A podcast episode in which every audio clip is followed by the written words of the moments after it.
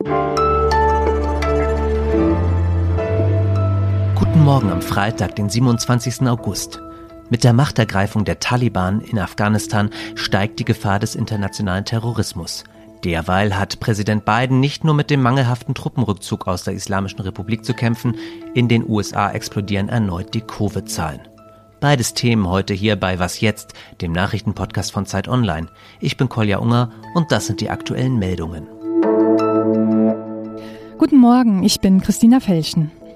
Bei Anschlägen vor dem Flughafen in Kabul sind mehr als 70 Menschen getötet worden, darunter auch 13 US-Soldatinnen. US-Präsident Joe Biden droht der IS-Miliz mit Vergeltung. Sie hatte die Angriffe für sich reklamiert.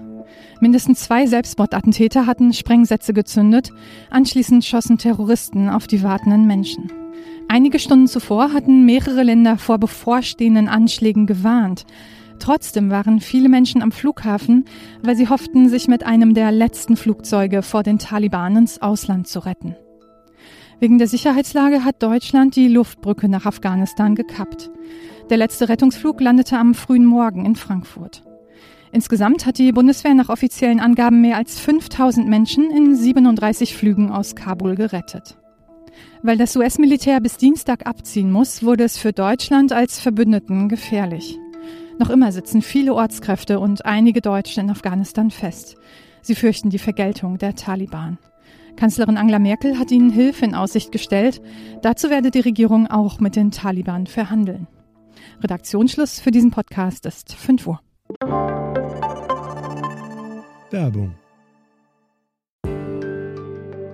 Diese Woche in der Zeit? Die Bücher des Frühlings. 16 Seiten blühende Fantasie. Von gefährlichen Liebschaften, einer Flucht auf dem Mississippi und magische Erzählkunst. Das Literaturspezial zur Buchmesse in Leipzig. Die Zeit, Deutschlands größte Wochenzeitung. Jetzt am Kiosk oder direkt bestellen unter zeit.de/slash bestellen.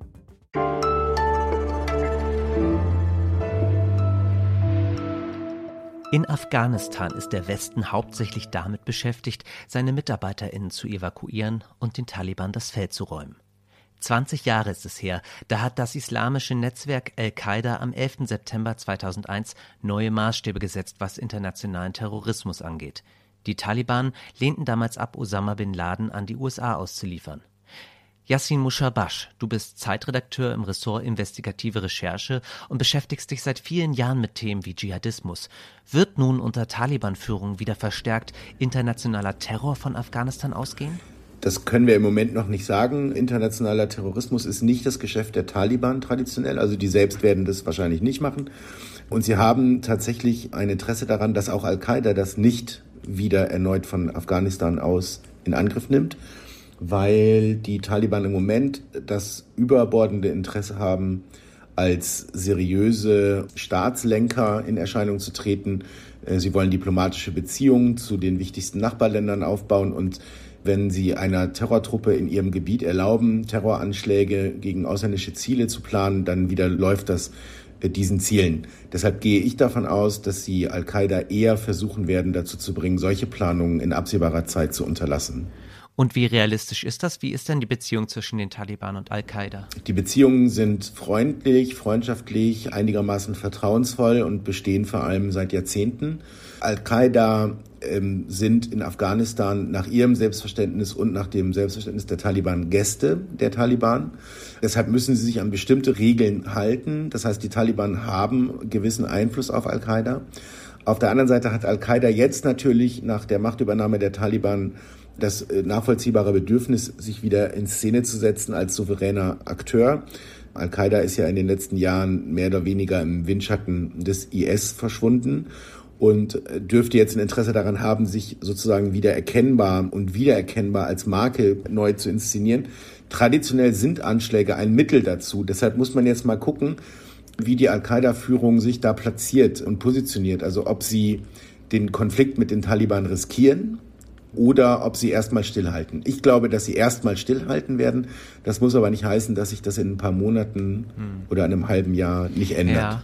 Fundamentalistischer Terrorismus, der interagiert ja auch schon länger international. Also frage ich mich, welche Auswirkungen jetzt von der Machtergreifung der Taliban in Afghanistan für Dschihadisten weltweit ausgeht. Also Dschihadisten und militante Islamisten auf der ganzen Welt fühlen sich inspiriert und begrüßen die Machtübernahme der Taliban, weil sie sie als geistesverwandt ansehen und weil sie sehen, die Taliban haben es geschafft, die USA, die NATO in die Knie zu zwingen und über einen Zeitraum von 20 Jahren mürbe zu machen. Und darin sehen sie einen Beleg dafür, dass sie anderswo auf der Welt auch ähnliche Ziele erreichen können gegen scheinbar oder vermeintlich besser ausgestattete, besser aufgestellte militärische Gegner.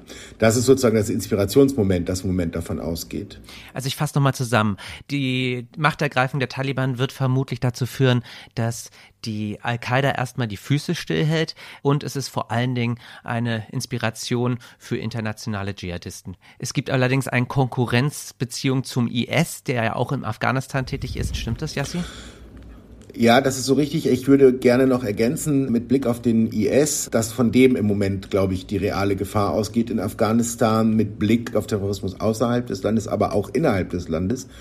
Also die Taliban sind ja gerade dabei zu versuchen, ihre Macht zu festigen und der IS, der verfeindet ist, sowohl mit Al-Qaida als auch mit den Taliban, wird versuchen, diesen Prozess zu unterminieren er hat in den letzten Monaten schon gezielt Jagd auf Taliban-Führer gemacht. Er wird das sicher weitermachen. Es ist auch kein Zufall, dass Sicherheitsbehörden im Moment warnen vor möglichen Terroranschlägen des IS auf den Flughafen in Kabul zum Beispiel, weil das eine große strategische Niederlage wäre, die der IS den Taliban dort bereiten könnte. Und er wird ganz sicher weiter versuchen, Anschläge in Afghanistan gegen die Taliban durchzuführen. Das heißt, auf der Grundlage würde ich sagen, ist Al-Qaida gar nicht so sehr akut das Terrorismusproblem, sondern der IS. Danke, Yassi. Gerne. Dein Artikel mit Prognosen über die Entwicklung verschiedener Terrorgruppen in der Region haben wir in den Shownotes verlinkt.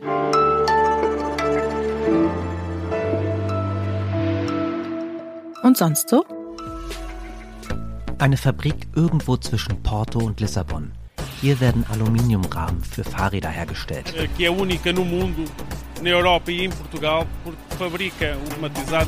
Komplett automatisiert von Robotern, wie ein Sprecher der Firma Triangles erklärt.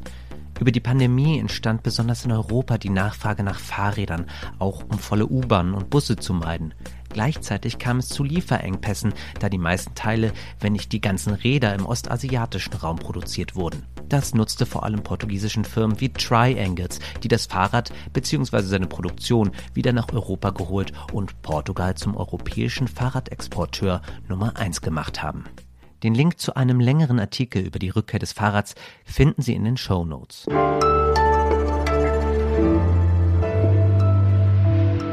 Nach der Pleite mit dem Truppenabzug in Afghanistan und der Machtübernahme durch die Taliban steht US-Präsident Biden erneut in der Kritik, allerdings für seine Covid-Politik. Denn insbesondere im Süden der USA wütet die nächste Welle einer Pandemie, die man bereits als besiegt wähnte. Und nun 1000 tägliche Todesopfer, in Alabama reichen die Intensivbetten nicht aus und im 7 Millionen Staat Tennessee sind mittlerweile mehr als eine Million EinwohnerInnen erkrankt. Rike Havertz, du bist unsere US-Korrespondentin. Wie konnte die Pandemie wieder so außer Kontrolle geraten? Das liegt vor allen Dingen an der Delta-Variante. Mittlerweile sind 98 Prozent aller Fälle hier auf die Delta-Variante zurückzuführen. Und das hat man in den USA tatsächlich, glaube ich, nicht so richtig kommen sehen. Man wähnte sich hier eigentlich schon in einer schönen Zeit nach der Pandemie, weil es gab einen sehr schnellen Impffortschritt Anfang des Jahres. Es wurde die Maskenpflicht abgeschafft. Das Leben kam wieder zurück. Die Wirtschaft wurde wieder angekurbelt. Volle Flughäfen, volle Restaurants. Bilder, die der US-Präsident natürlich gerne mhm. sieht, die die Wirtschaft gerne sieht. Und die Delta-Variante, die dann in Europa schon grassierte, kam etwas später erst in die USA. Und deswegen sehen wir jetzt hier wieder so einen Anstieg. Dennoch dümpelt die Impfquote, auch wenn sie angestiegen ist, in den Südstaaten ja immer noch bei 40 Prozent herum. Deswegen frage ich mich schon von den Lockerungen, von denen du eben gesprochen hast, eine Maskenpflicht abschaffen. Ist das Nachlässigkeit, ein Fehler oder ist da vielleicht auch bewusste politische Kalkulation dahinter? Bewusste politische Kalkulation glaube ich nicht. Ich glaube tatsächlich, dass die Abschaffung der Maskenpflicht in den Innenräumen, wie sie die CDC, also das Center for Disease Control, die oberste Gesundheitsbehörde hier im Mai beschlossen hat, einfach voreilig war. Was die Impfquote angeht, da versucht die Regierung tatsächlich alles, was in ihrer Macht steht, die Leute zu motivieren, sich impfen zu lassen. Es gibt wahnsinnig viele Angebote hier an jeder Ecke, auch in sozial schwächeren Gemeinden, auch an Menschen, die eher skeptisch sind. Jetzt in dieser Woche wurde der erste Impfstoff von BioNTech Pfizer wirklich endgültig zugelassen von der US-Arzneimittelbehörde. Da hat Joe Biden sich nochmal hingestellt und hat gesagt, wenn Sie skeptisch waren, jetzt haben Sie auch da nochmal die Sicherheit, gehen Sie impfen. Es gibt hier aber eine relativ feste Gruppe an Menschen, die sich einfach nicht impfen lassen will. Die liegt so zwischen 13 und 15 Prozent und die erreicht man einfach schwer. Hm. Trotzdem wurde Biden ja für seine konsequente Corona-Bekämpfung auch gewählt. Ich frage mich, wie jetzt diese ansteigenden Covid-Zahlen sich auf die anstehenden Zwischenwahlen im November auswirken. Das könnte für ihn und für die Demokraten auf jeden Fall zum Problem werden. Es gibt neue Umfragen, die zeigen, dass das Vertrauen in seine Covid-Politik sinkt. Bei den Demokraten ist dieses Vertrauen nach wie vor noch hoch. Das verläuft sehr eng an Parteilinien. Aber republikanische Wählerinnen und Wähler und auch Unabhängige haben weniger Vertrauen in seine Politik. Nun kann der Bund an sich gar nicht so viel machen. Also vieles liegt auch in der Hand der Bundesstaaten. Bei den Gouverneuren, da gibt es zum Beispiel in Florida den Republikaner Ron DeSantis, der sagt, es sollte Eltern überlassen werden, ob ihre Kinder in den Schulen Masken tragen. Auch das erklärt natürlich ansteigende Zahlen. Da gab es nie besonders große Einschränkungen. Aber natürlich wird der US-Präsident für sein Krisenmanagement verantwortlich gemacht. Und auch wenn er alles versucht, es steht momentan nicht so günstig für ihn. Und das könnte sich dann auch auf die Wahlen im kommenden November auswirken. Ricke, danke für deine Einblicke in die US-amerikanische Corona-Politik. Sehr gern. Auch deinen Artikel haben wir natürlich verlinkt. Das war's für heute vom Nachrichtenpodcast. Für Feedback und Anregungen schreiben Sie uns doch bitte eine E-Mail an wasjetzt@zeit.de. Ich bin Kolja Unger und wünsche einen schönen Tag.